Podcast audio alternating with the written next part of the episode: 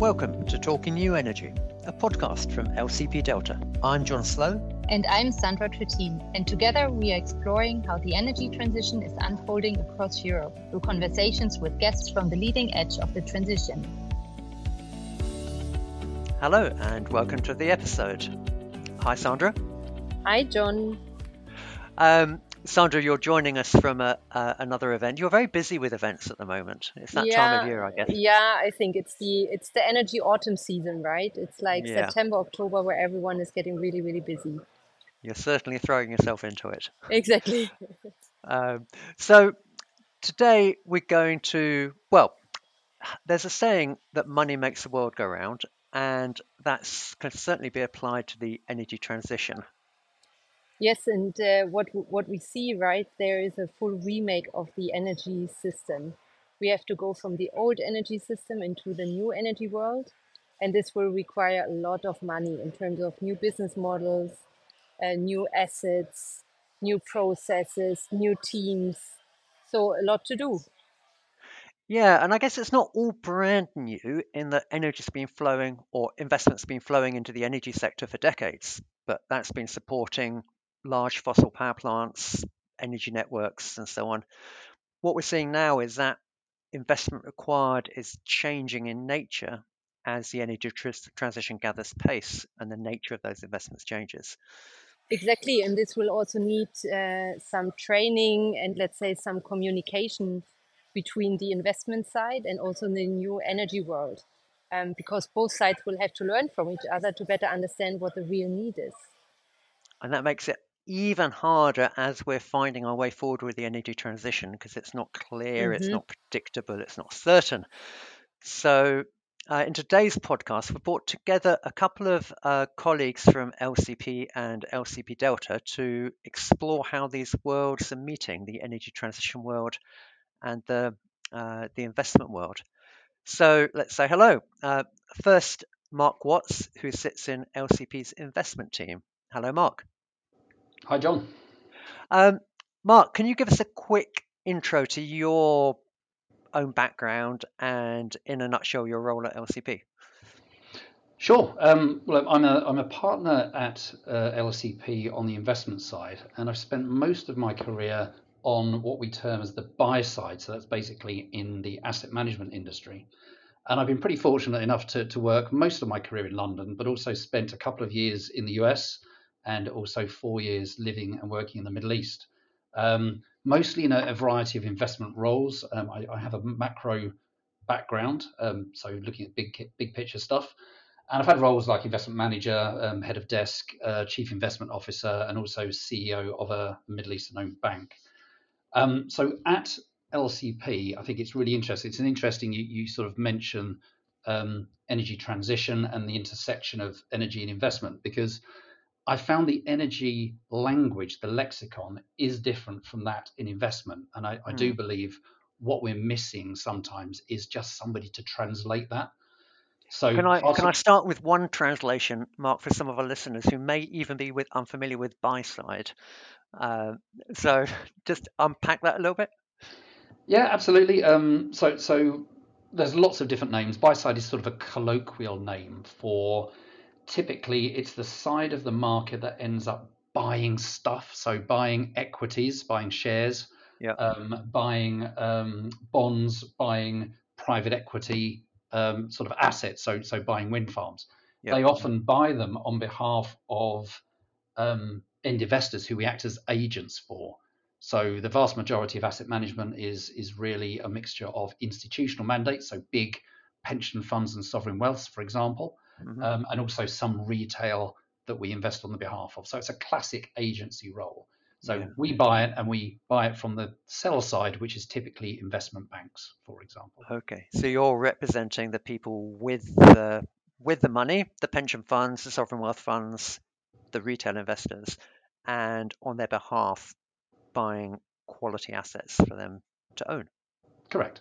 Yeah.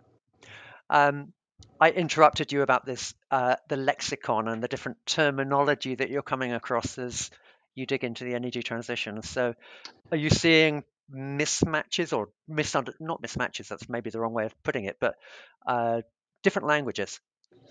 Oh, 100%. Um, the, the I mean, you've just picked me up on, on my buy side uh, mm. uh, example. There are in, in in any industry, people who act inside that industry normally get familiar with with the language in their industry. When you're outside the industry, it's often quite difficult to penetrate. And what I found is that the investment industry is is rife with acronyms, etc. You go into the energy world, and of course, you've got the same thing happening, but also there's an underlying technical nature to what's going on in, in the energy transition space. So I think what, what we see our role at LCP is is acting as almost that that translator, that arbiter, that go between.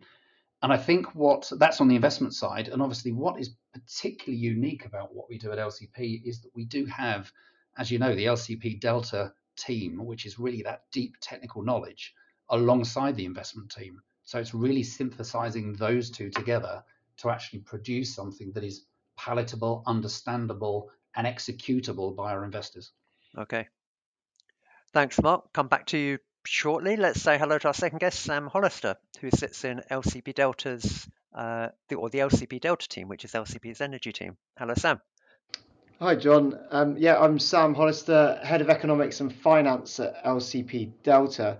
So yeah, I've spent my life in the energy space. Um, prior to joining LCP, I was head of policy and public affairs at OVO, um, the energy supplier. Um, and then prior to that, I was director of economics at Energy UK, um, the trade body. So I spent a lot of my time engaging with kind of the utility industry and then with the UK government and regulator, um, you know, helping support policy development and in particular kind of looking at that energy transition um, things like CFDs, capacity markets, but also um, I sat on advisory panels on things like EV. Um, I sat on the Electric Vehicle Energy Task Force and also decarbonising heat. So, really been focused over the last um, 10, 15 years on UK energy policy and the energy transition. So, I guess very much in uh, Mark's lexicon, sitting in that um, in the energy policy world. okay, so between the four of us, we've got three who are very much from the energy world, and Mark, you're all alone and coming from the, the investment or finance yeah. world. um, Sandra, you're on the you're an advisor to an investment company, if I remember right. Exactly, to Junction Growth Investors, um, investing in scale ups in the new energy world. Yeah. Um, yeah, they are now active since one year. Um, and it's quite interesting to see also with regards to that translation issue, right? Translating from the finance world into the energy world and then also to the physical connection world because energy is all about physical connection at one point in time as mark was saying mm. right it's like to a certain extent deep tech um, necessary right um, but I was thinking probably Sam, you were working recently on, on some topics around big storage. Probably that would make it a bit more lively for our listeners to better understand wh- what you are actually doing there and, and what happened. Sure, happy to to kind of jump into that, Sandra.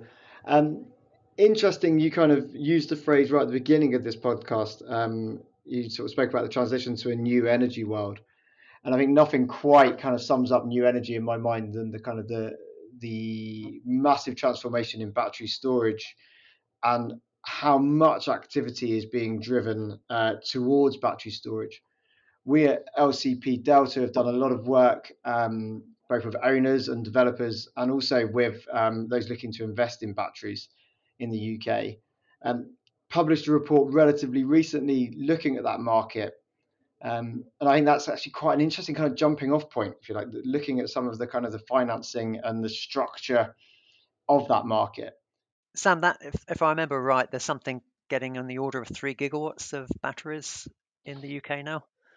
Yes, yeah, I think there's about um, around about gigawatt already installed, and we're expecting sort of another two or three gigawatts installed just this year. So yeah, you really have kind of seen a a massive uptake in uh, in battery development. Um, and something that you know is keeping us at LCP Delta very very um, busy with people mm. kind of asking questions around the role of batteries and its potential um, revenue streams. Um, where where's the money for that come from? Because uh, that's a lot of money for a gigawatt and then another two or three gigawatts of batteries. yeah, I think that's kind of um, a really interesting question. I mean, we've dealt a lot with people looking at kind of the revenues that have been achieved by UK batteries, um, particularly over 2021 and 2022, um, you know, which obviously listeners to this podcast will realise was kind of a very volatile period for of global energy markets, but particularly in the UK, where we saw huge volatility and huge kind of price increases, which unsurprisingly is very good for a battery, really, who can kind of take advantage of that um, price arbitrage. So in 21 and 22, we saw particularly high revenues for batteries, which, as you'd expect from a market, attracted um, developers, attracted um, investors. Um, I think probably less kind of people, you know, people were more comfortable with batteries by this point in time. So it wasn't particularly, you know, speculative. People were being drawn into, um, you know, seeing the huge opportunity. And actually, what our report has found was that 2023 has been a much tougher year for uh, for battery um, storage in the UK, as that kind of market gets um, a bit more saturated and, and has almost attracted, um, you know, those that were looking for those high revenues from the last couple of years. Okay, so an area where money's certainly been flowing into that space, but it's still quite specialized and probably not that many investors fully understanding it, fully comfortable with it. Yeah, I think there's kind of uh, a little bit of um, a change in dynamic, I think, from those that have been um, uh, those that have kind of been attracted to those high prices that we've seen. And now our report actually is talking about well, we still need a huge amount of batteries and storage on the UK system. We are moving to a renewable based system that's going to be highly intermittent. So therefore, you know, we actually see that there's another 18 gigawatts of batteries due to be built just this decade, actually in the UK. But people are going to have to be a little bit smarter about um, uh, where they think those revenues are going to come from because we're not going to be able to kind of extricate the value that we've um, achieved just from uh, you know the wholesale market, for example. But Jon, in answer to your question, who's looking? Most conversations we're having at the moment, people are talking about either investing in UK batteries or what those other markets might be because they're seeing that maybe they're already a bit too late to the UK and maybe perhaps the market is becoming saturated um, and the revenues are slightly tailing off. So people are asking us kind of well, what's what's the potential other areas that was going to see a similar market growth potential to what we've seen in the UK. Mark, you had a you had a question or point? Yes, yeah, it's um it's kind of interesting. We, we recently did uh, an energy transition investment management survey, which we conducted over the summer, which I'd like to talk about a little bit more in, in detail. But since we're on the, the subject of batteries, we kind of or, or storage we, we actually asked um, over 100 managers where they were invested and we got some really interesting data back and in the storage sector um, just looking at it more broadly so co-located battery storage pumped hydro um, hydrogen storage battery is definitely getting an awful lot of attention from the professional investment community probably interesting actually for, for us is just to note that hydrogen was was making a really good um, attempt at getting at getting sort of shelf space. So around 30, 20, 25 to 30 managers that we surveyed out of that 100 reporting that they'd actually put money into into hydrogen storage. So that's certainly behind battery where those numbers were were, were double. Um, so battery storage definitely double. But yeah, certainly echoing Sam's points there that, that the professional investment community definitely jumping in behind the, the, the battery story. Um, Mark, maybe digging in now to the different types of money. You mentioned a few earlier on sovereign wealth funds, pension funds. Um, but how should how should our listeners who are mainly working in the energy sector think about these different pots of money? We hear these big, big numbers of trillions of uh, pounds, euros, dollars looking for a home in the energy sector, needing to be invested in the energy sector. But in terms of where those where that money is coming from, can you help our listeners understand a bit about the different money pots, to speak of it in a, in a different way? Absolutely, 100%. Well, look, let's start with some big scary figures. If you, if you take the um, some of some of the numbers that are that are out there, and these aren't outlandish by any stretch of the imagination, by 2050, to for energy transition to be a success, we're talking numbers uh, around 200 trillion dollars in cumulative investment. Now that's staggering. That's two times current global output, so global GDP. So that has to be found from somewhere. And what we know from our investment work is that governments are, are pretty much stretched in most developed economies. So it's not going to be the governments that are going to be riding to the rescue and providing all of that investment money.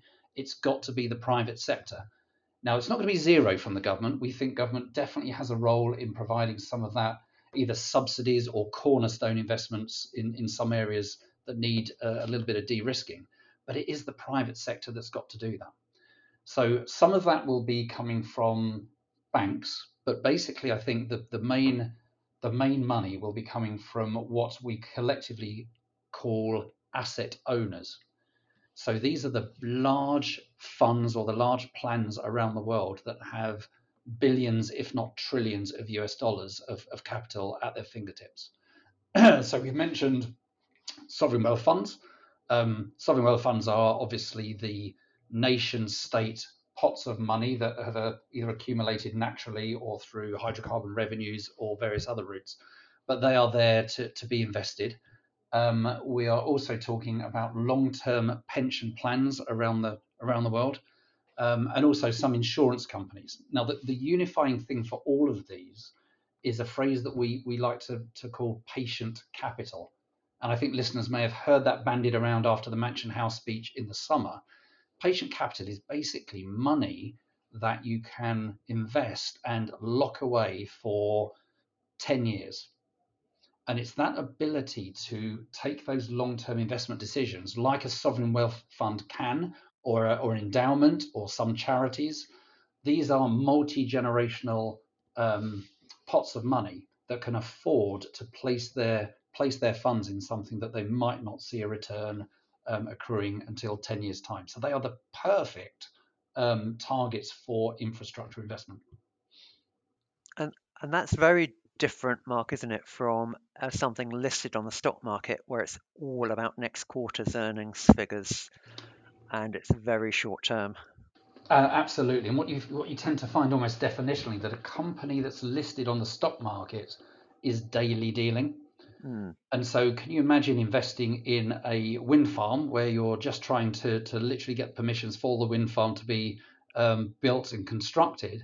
And then all of a sudden, one month later, you say, "Oh well, actually, can I have my money back?" I mean, that that's not that's not possible. Yeah. So, so yeah. the whole idea, the whole structure in the market is to is to really offer these opportunities, but do so in a way where investors know that they are not liquid. In other words, you cannot sell them tomorrow or next week. Okay. So, so it seems there is quite a lot of money around and different opportunities, uh, how it is structured. But what is actually now the best way to get to it? Right? If I'm now seeking for a big project, for example, for wind farm, or if I'm looking for battery storage in residential space and I'm looking for money, what is the best approach I should take? Sure. Well, why don't we start with well, let's start with returns, and then we'll we'll look at um, maybe some of the structures. So often what people sort of say um, when they're looking at investments is, you know, how much money can I effectively make? That's that's almost uh, one of the the good jumping off points. And what we've actually found from our analysis is that the types of returns which are, are really um, expressed in the form of IRR, so internal rate of returns, investors can be expecting after fees returns around 12% per annum. So what we're seeing is that that's quite a large number. That's quite an attractive number, and it's larger slightly than what the uh, professional investors would be expecting from the infrastructure space. So there seems to be a nice increase uh, for energy transition over standard infrastructure like roads and airports. Okay, so it's energy transition is viewed as more attractive returns potentially than is what you're saying by the investment manager community. Yeah, they, they seem to be. I mean, our, our recent survey suggested that targeted returns from managers were in that 11 to 12% region, which, and that's net of fees, so gross sort of getting up to 15. And then anecdotally from talking to managers, there, you know, there are a number of projects out there where they where they are achieving those numbers um, as you say, um, this is not a new space particularly, because people have been investing in these areas for a number of years. But I think the big change for us is you're seeing dedicated energy transition solutions, whereas maybe five or six years ago you were seeing them as part of a broader play for infrastructure assets. So just to answer your question, Sandra, on how people access, well, again, we, we surveyed the market, and according to, to our data, the vast majority of ways of accessing are through closed-ended funds. So what that means is that is a fund that is open for subscriptions for a limited period. Then once they have enough subscriptions committed, they close. Then they spend a couple of years deploying that committed capital, and then the next interim interim period effectively building the assets, constructing, growing the assets, getting the revenue flowing. And then finally, after 10 years or so, seven to 10 years, they then look to exit those positions and return money to investors. And those returns are where you're getting those um, IRRs of, of around 12%. Mark, when you say assets, so uh, infrastructure, some of our listeners will be thinking, okay, things I can, things with lots of metal or concrete stuff in them, like a wind farm or a big battery But is also included in that less tangible things like a virtual power plant, a software platform that can deploy um, uh, flexibility from thousands of electric vehicles or batteries in people's homes? Or could it be financing heat pumps installed in customers' homes? So, how widely is the sector thinking of assets today, and how widely should it be thinking of what it's actually investing in?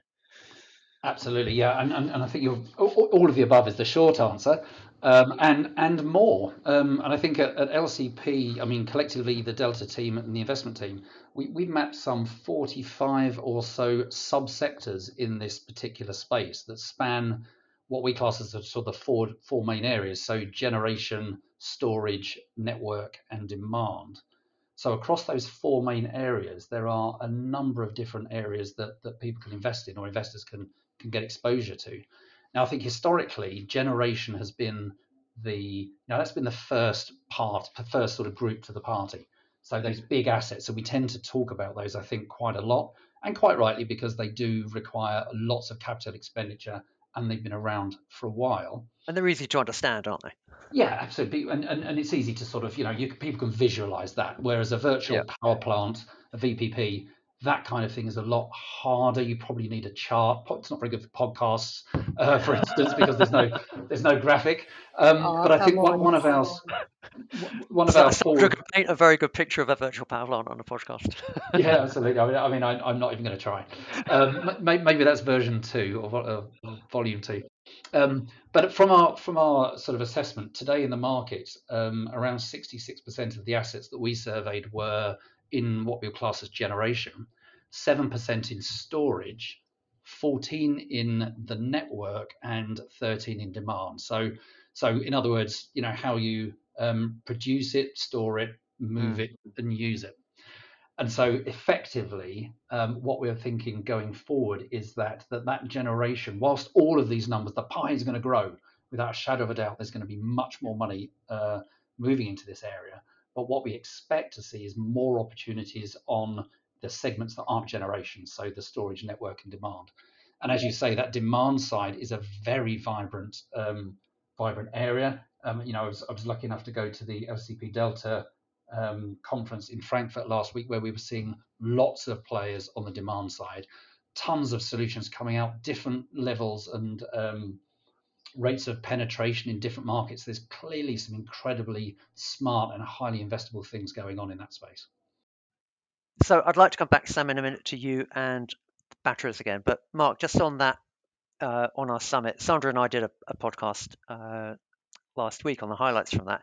I'm quite interested in what you made of that from an investment lens because there were companies there like Tibber, an energy retailer that's now got a million customers, there were energy data platforms like LE Connect to Grid. So quite a lot of what you might think of as niche companies, but from a from an investor perspective, not those companies specifically, but in general, what did you make of the opportunities for investors from what you saw? I mean, I, I came away hugely energized. I mean, the, the amount of innovation that's going on, even within sectors, so even within areas, there, there are often a number of different competing solutions. So there's part of me that says, actually, there will be some winners and losers out of that, without a shadow of a doubt. But what I actually saw was the ability of some of these maybe country dominated players to acquire one another so, so effectively, you've got that cross-border acquisition. So, as an investor, that's that's actually an attractive thing. Then there were people who had a single technical solution that satisfied one part of the market, and then you've got other people who are trying to aggregate those together. And so, I could actually see. I mean, if I if I crystal ball this, and you know, maybe we'll talk about crystal ball stuff later, but one thematically, I expect to see over the course of the next ten years that there will be dominant technologies emerging dominant standards of interconnectivity and also some dominant pl- players providing those services, possibly with a um, with a one single umbrella. So in other words, one point of contact for the consumer, and then with below that, lots of multitude of different sort of plug-in, not plug-in solutions. Um, but I don't think the future is a consumer having to source their um, storage, source their solar, source their heat pump, and then worry about whether they all talk to each other. Um, I think that's a big headache. I don't think we're ready for that yet. Yeah. But that's just personal, just a personal view. So it would be then solutions like of Enpal or 1,5 or Neom, you know, where you have everything in one go, um, like uh, even including then the energy tariff potentially. Yes, I mean some some of those. I mean the, the, the, energy side I thought was particularly interesting with the ability to have those thirty minute window pricing and have that have energy aligned with the consumer. In other words, um, not profiting from the provision of energy itself, but the services that go around that. I thought that was a very innovative um, way of looking at things. And I think one that uh, I think a lot of the big incumbents need to wake up to before they're outcompeted. So zooming out, you can see ways to connect the the money that you described from pension funds, sovereign wealth funds, etc., to the sorts of scale ups that are happening in the downstream energy, energy transition, Mark?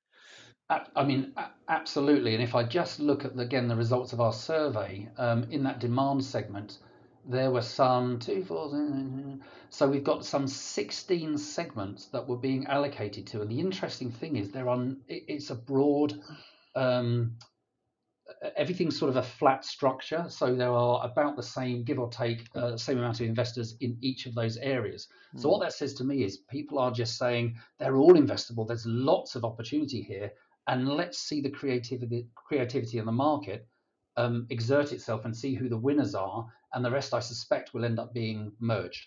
Yeah. So again, that's an you know people can make money from that. But yeah, it's a very interesting. I'm looking at it. So sorry again, it's a visual, um, but it's a very interesting because it's a far more flat structure than you see in other areas. Hmm. So that's just broad application of each of those um, technologies.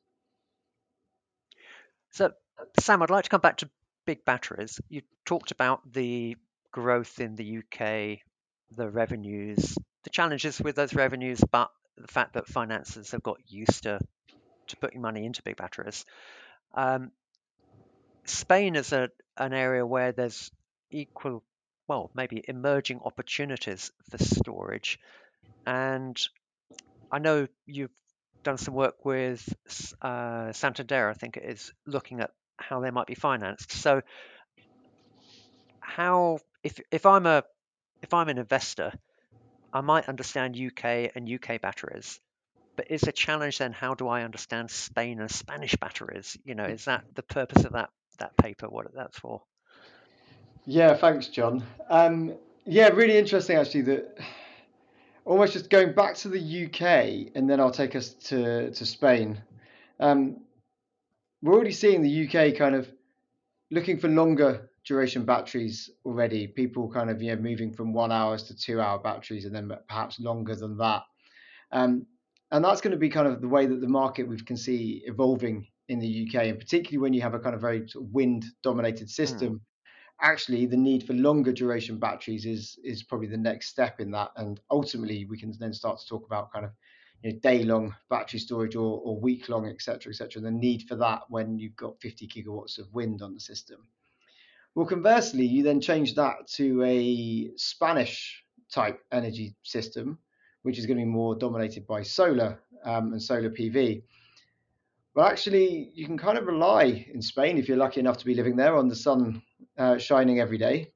So actually, you can be using that sun during the day and then kind of store that excess to use that overnight um, with the kind of the the near guarantee that the sun is going to shine again the mm. next day um, and you recharge your batteries and bits and pieces. So actually a, a need for much shorter duration um, battery storage. So clearly, just on the way that the energy transition is going to happen in, in countries like Spain, you can see that actually the need for batteries is going to be huge. Now, where Spain is compared to the UK, and perhaps this is where kind of lessons from, from the UK will take shape, is the UK has opened up um, the markets for batteries and provided the revenue streams that have made this investable and provided value to the services that it can provide. For example, frequency response has been a huge driver um, for investment because of the revenue streams that have been available from from uh, some of the programs that National Grid have put in place. Now, countries like Spain aren't there yet; they haven't quite opened up their markets for things like frequency response. Issues around kind of the the launching of a capacity market um, auction. There's another kind of revenue stream for batteries. So countries like this, we're seeing perhaps there's a need, but at the moment there isn't quite those revenue streams open to it like we've seen in the UK. So I think the UK has been at the forefront of this. We are looking for, for other markets where you can see that the the dynamics are going to be there.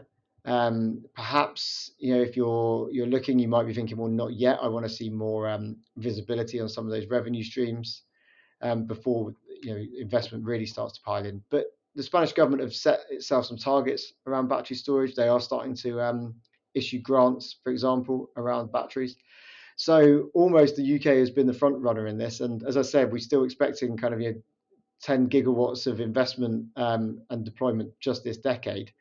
So the UK will still very much be kind of um, uh, a market to look at. We think that people will need to be a little bit smarter because some of those revenue streams are going to be kind of you know, competed away. So how else do you kind of make yourself stand out from the crowd? And our report highlights seven key lessons for people to take forward.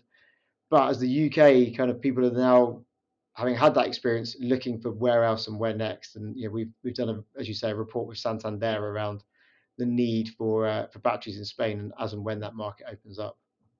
So, question for Sandra, your and Mark as well. Sandra, your uh, the advice you're what the work you're doing with Junction Growth in terms of uh, investments, Mark, the meeting of the two worlds of energy transition and uh, investors. It gets pretty detailed pretty quickly when you start looking at this space. um, how how hard does that make the decision making, and is that a potential barrier to money flowing into the sector that there's so many details, and every country is different, and the regulations move, and the market structures move. Maybe Sandra, sort of your experience, and Mark, then you. Yeah, I mean, you're pinpointing exactly to the right, let's say, challenge, right, and to the right barrier. Because if you're an investment manager, um, either you have the you have the advantage of being in a big company, and then you can focus on a specific vertical, or you get like every day three different kind of um, profiles of companies on your table, which can range from hydrogen to some kind of software um, solution in flexibility down to new storage systems, right? And all of a sudden, you should be knowledgeable around all of these industries, about all the competition, about the further development, about the investment structure, etc. Right? So this is this can be quite quite challenging. So what i have seen and not only with junction growth but also with others they are trying to focus on certain kind of verticals or of certain kind of growth stages or types of companies let's say to also be a bit more consistent in what they are doing sometimes even defining focus topics for example uh, at least for a certain kind of time to manage these kind of barriers and sorry for the background noise. That's okay. You're getting the benefits from all these events and mm. uh, the, the different details that you're you're picking up. No problem. Uh, Mark, how about how about you? Yeah, well, I'm, I'm a big fan of of education. Uh, I think a lot of things start with education, and and and um, certainly when you're uh, stewards or looking after or fiduciary for for other people's money, I think it's even more important mm. that that we know what we're talking about. So our approach at LCP is we, we have a, a, service that we branded LCP Transform, and, and that effectively takes our investors on a journey. And that journey effectively starts with education. So, do you understand the fundamentals of energy transition? And so we go in and we spend time with decision makers, making sure they understand the need for energy transition, what is energy transition defined as, then what is investable in that energy transition. And we draw on the expertise of LCP Delta to have a look at some of the sectors that, that we like and what we don't like. And we have a, a very consistent lens and investment process there to, to look at that. Hmm.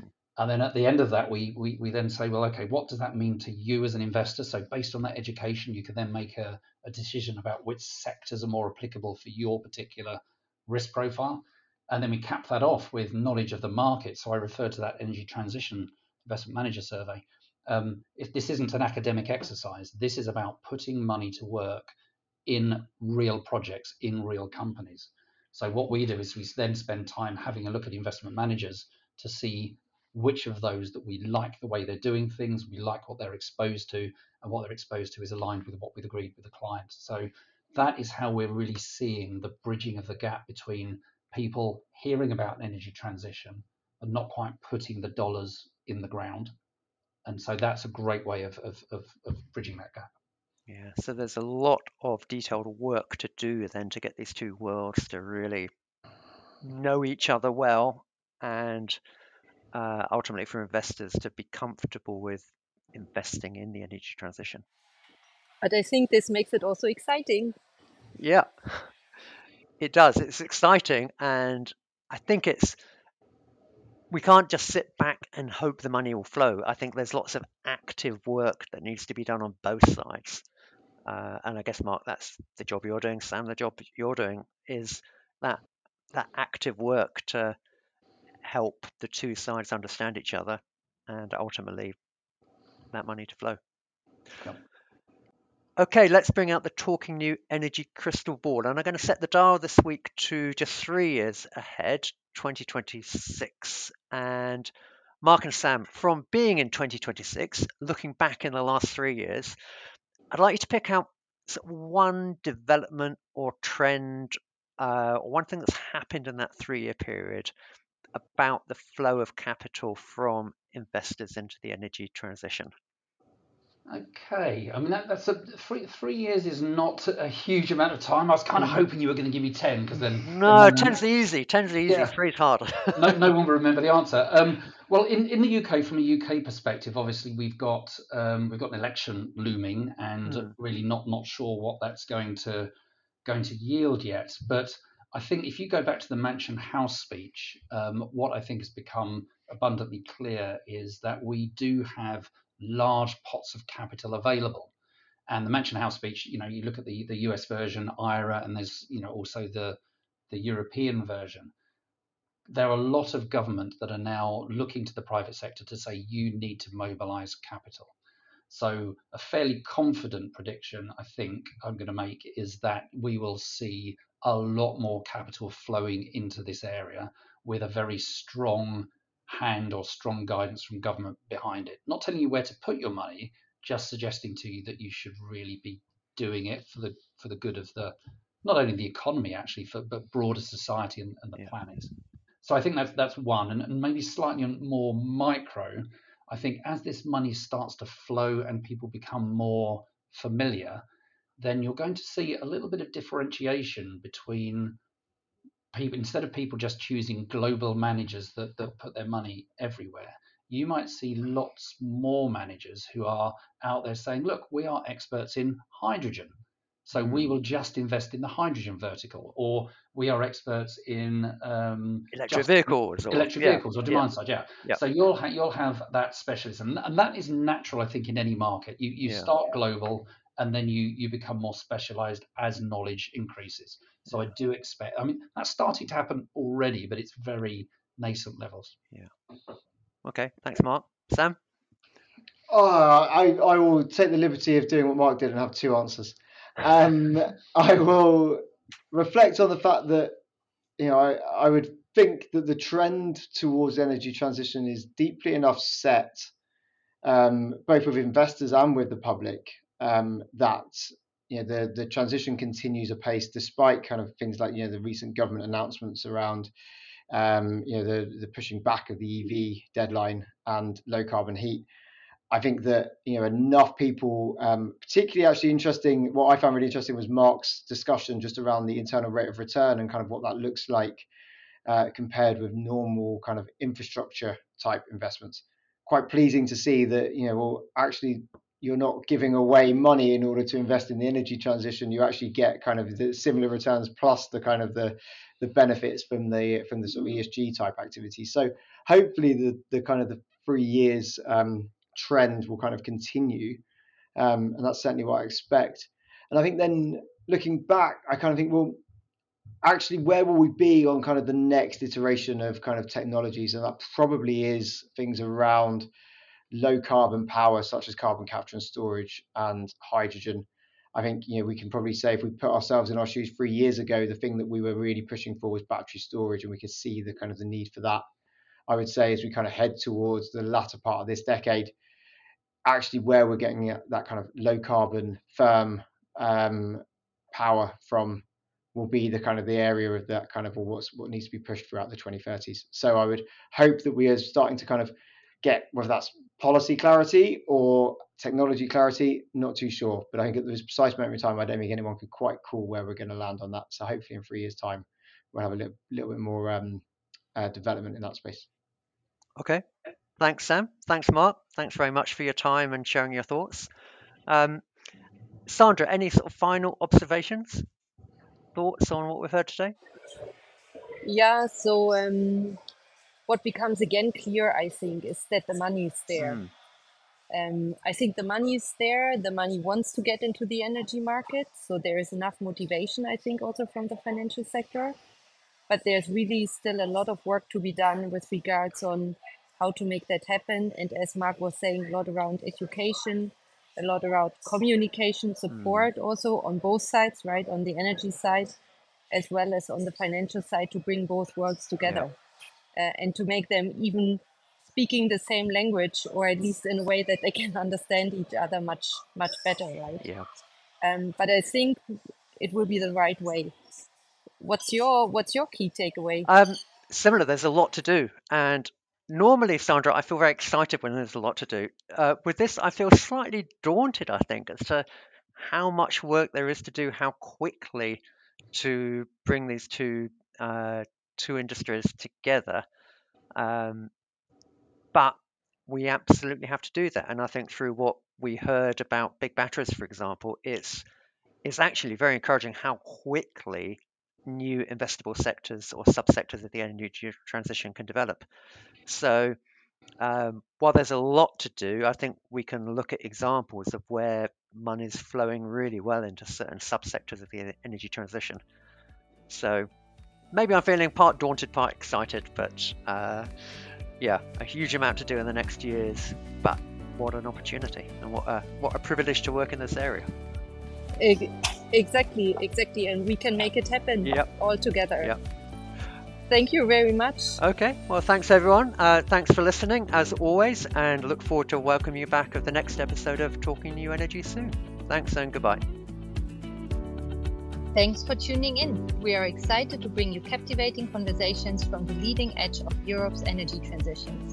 If you've got suggestions for topics or guests for future episodes, please let us know. And if you're enjoying the podcast, then please do rate it and share it with colleagues. For show notes, transcripts, and more, please visit lcpdelta.com.